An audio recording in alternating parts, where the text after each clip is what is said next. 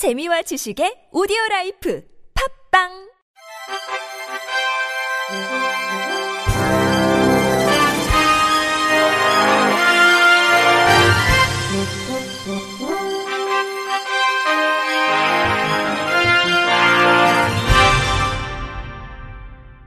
청취자 여러분 안녕하십니까? 8월 11일 목요일 KBIC 뉴스입니다.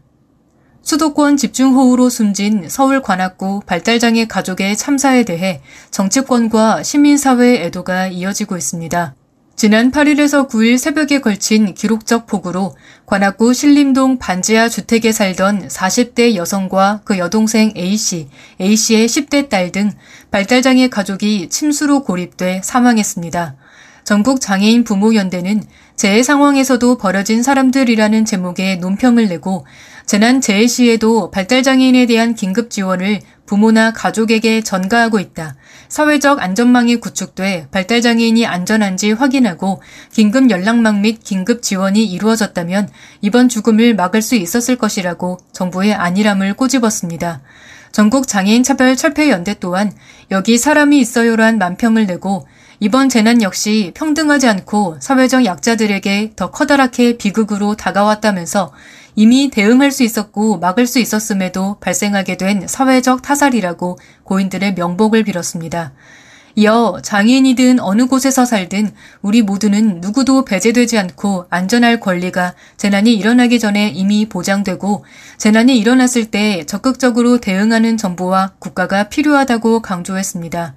빈곤사회연대 등 34개 단체가 모인 기초법 바로 세우기 공동행동도 폭우에 쓰러져간 이웃들을 기리며란 제목의 성명을 내고 이런 사고를 빌미로 대책 없이 반지하마저 사라지면 서민들이 살 곳 자체가 사라질 수 있다면서 국토교통부 원희룡 장관이 만들어야 할 근본적인 대책은 더 비싼 비용을 지불하는 사람에게만 안전을 보장하는 개발도시가 아니라 비용을 지불할 수 없는 사람조차 평등한 안전과 주거권을 보장받는 사회로의 전환이라면서 공공임대주택의 대폭적 확충 등의 주거 대안 마련을 촉구했습니다.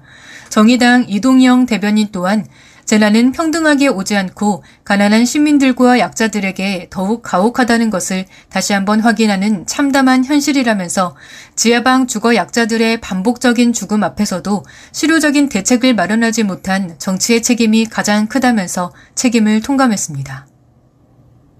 대구 장애인 차별 철폐 연대가 지난해 대구시 소재 한 장애인 거주 시설에서 발생한 장애인 사망 사건의 학대 정황에 대해 지지부진한 수사를 규탄하고 신체적 학대와 방임 정황에 대한 철저한 진상 규명을 촉구하는 고발장을 접수했습니다. 지난 1일 언론을 통해 대구의 한 장애인 거주시설에서 장애인이 사망한 사건이 보도됐는데 A씨는 해당 시설에서 10년 이상 장기 거주 중인 무연고자로 지난해 7월 본인을 지원하는 직원이 다른 장애인의 신변 처리를 위해 잠시 자리를 비운 사이 휠체어에 고정하는 벨트에 목이 졸려 의식을 잃어 병원으로 이송됐으나 입원 치료 중 숨졌습니다. 이번 사건을 조사한 대구시 장애인 권익 옹호 기관은 해당 직원의 행위를 피해자를 특정 장소에 고정시킴으로써 업무를 수월하게 할 목적에서 이루어진 것이며 종사자의 편의를 위해 장애인의 신체를 구속하는 행위로 피해를 입힌 신체적 학대로 판단했습니다. 또 사망한 피해자에 대한 신체적 학대와 방임 정황을 확인, 사망사건 피해자 A씨에 대해 대구경찰청과 검찰청에 장애인복지법 위반 혐의로 진정서를 제출하며 기소를 요청했으나 조사 담당 기관인 달성경찰서는 장애인복지법 위반을 불입건해 단순 과실치상으로 검찰에 송치했습니다. 대구 장애인차별철폐연대는 이러한 인권 침해와 죽음이 반복되지 않도록 철저한 수사를 통해 학대 정황을 밝혀야 한다며 달성경찰서에 고발장을 접수했습니다. 정신과 약물을 복용한다는 이유로 실손 의료보험 가입을 거부하는 것은 차별이라는 국가인권위원회 판단이 나왔습니다. 인권위는 가벼운 우울감으로 정신과 약물을 복용 중인 진정인 A씨의 실손 의료보험 가입을 거부한 것은 차별 행위라며 보험 인수 여부를 재심할 것을 비주식회사에 권고했다고 밝혔습니다. A씨는 실손 의료보험 등의 가입을 위한 상담을 진행하던 과정에서 몇 달 전부터 가벼운 우울감으로 정신과 약물을 복용 중임을 알리자 피진정회사들이 보험 가입을 거부했다며 인권위에 진정을 제기했습니다. 비주식회사 등은 가입 희망자가 우울증이 있는 경우 연령, 재발성, 입원력, 치료기간, 치료 종결 이후 경과기간 등에 따라 인수 기준을 달리하고 있는데 실손 의료보험은 우울증 치료 종결 후 최소 1년에서 5년이 지나야만 심사를 진행하고 인수 여부를 검토해왔다고 답했습니다. 또 정신 및 행동장애 평균 입원 일수가 타 질환에 비해 매우 높고 우울증 환자의 요양급여 비용 총액이 증가하는 추세이며 우울증 환자의 주요 질병 발생률 및 사망률이 상대적으로 높다는 통계가 있어 우울장애를 비롯한 정신질환의 위험도를 당뇨, 고혈압 등 다른 신체 질환보다 높게 평가하고 있다고 덧붙였습니다.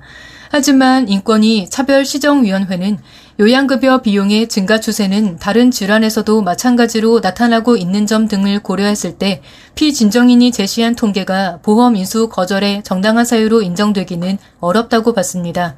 더욱이 피진정 회사들의 인수 기준에 따르면 진정인처럼 적극적으로 정신과 치료를 받으며 건강관리를 하는 사람은 가입이 제한되는 반면 치료를 받지 않거나 중단한 사람은 보험 가입이 가능한 모순이 발생하며 다른 진료 과목에서도 수면제, 항우울제 등을 처방할 수 있다는 점에서 이는 동종의 위험에 대해 일관된 기준을 적용하는 것으로도 보기 어렵다고 판단했습니다. 인권위는 단지 정신과 치료를 받으며 항우울제를 복용하고 있다는 이유만으로 위험률을 높게 평가해 실손 의료보험 인수를 거부한 행위는 평등권 침해 차별 행위에 해당한다고 판단하고 이와 유사한 차별 행위가 재발하는 것을 방지하기 위해 비주식회사를 비롯한 보험회사들이 정신 및 행동장애 관련 인수 기준을 보완하고 A씨에 대한 보험 인수 여부를 재심사할 것을 권고했습니다. 특별 교통수단 운전자뿐 아니라 교통약자들이 자주 이용하는 버스, 택시 운전자도 교통약자 서비스에 관한 교육을 받도록 하는 법 개정이 추진됩니다. 국민의힘 김예지 의원이 교통약자에 대한 정당한 편의 제공을 위한 교통약자의 이동편의 증진법 일부 개정 법률안을 대표 발의했습니다. 현행 교통약자법은 특별 교통수단을 운행하는 운전자와 철도나 비행기의 사업주가 승무원을 고용할 경우 해당 종사자에 대해 교통약자 서비스에 관한 교육을 받도록 명시하고 있습니다. 하지만 교통약자들이 일상에서 자주 이용하는 버스와 택시는 안내정보 부족, 운전자의 불친절, 교통약자에 대한 응대 요령 부족 등으로 여전히 상당수의 교통약자가 불편을 겪고 있는 실정입니다. 이에 이번 개정안은 버스, 택시 운전자도 교통약자에 대한 응대 요령 및 지원 방법, 비상 상황 발생 시 대처 방법 등 교통약자 서비스에 관한 교육을 받도록 함으로써 교통약자가 교통수단을 안전하고 편리하게 이용하려는 내용을 담았습니다. 한국장애인 재활협회가 여름 청년포럼, 청년포럼 하루 만에 다 이해함 참가자 40명을 선착순 모집합니다. 청년 포럼은 청년의 조직화 및 문제 해결 역량 강화를 위해 전국 장애 비장애 청년 네트워크를 형성하고 장애 아젠다를 발굴 해결해가는 청년 프로젝트입니다. 이번 포럼은 청년 포럼 회원 및 전국 10개 대학의 장애 인권 자치단체 청년들이 참여한 가운데 오는 19일 서울 여의도 이룸센터 누리홀에서 개최될 예정으로 청년이 어떻게 아젠다를 발굴하고 해결해 나갈 수 있는지에 대한 방법론을 소개합니다. 또 참여자들이 직접 장애 아젠다를 발굴하고 추진 계획을 수립해보는 청년 행복 제안 프로그램을 진행하고 발굴된 아젠다는 전문가 자문을 거쳐 협회에서 추후 정책 제안으로 이어나갈 예정입니다. 참여를 희망하는 만 18세에서 만 34세 청년은 구글 폼을 통해 신청하면 됩니다.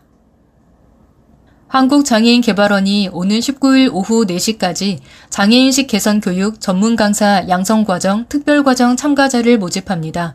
강사 양성 특별과정은 강의식에서 벗어나 문화예술, 미디어 분야 등 강사의 특기를 콘텐츠로 활용해 장애인식 개선 교육을 실시하는 전문 강사를 양성하기 위해 마련됐습니다.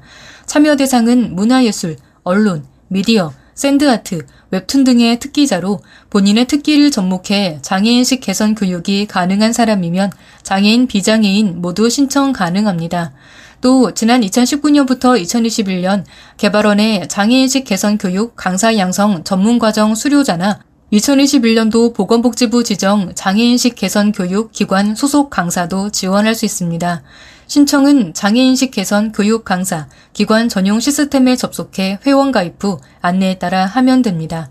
교육생 선발은 1차 서류 심사, 2차 영상 심사, 3차 면접 심사를 거쳐 최종 선발하는데 특히 2차 영상 심사는 1차 서류 심사를 통과한 사람에 한해 사회적 장애인식 개선 교육이 왜 필요한지 이야기하라 라는 주제로 카메라, 휴대폰 등으로 1분 이내에 동영상을 촬영해 온라인으로 제출해야 합니다.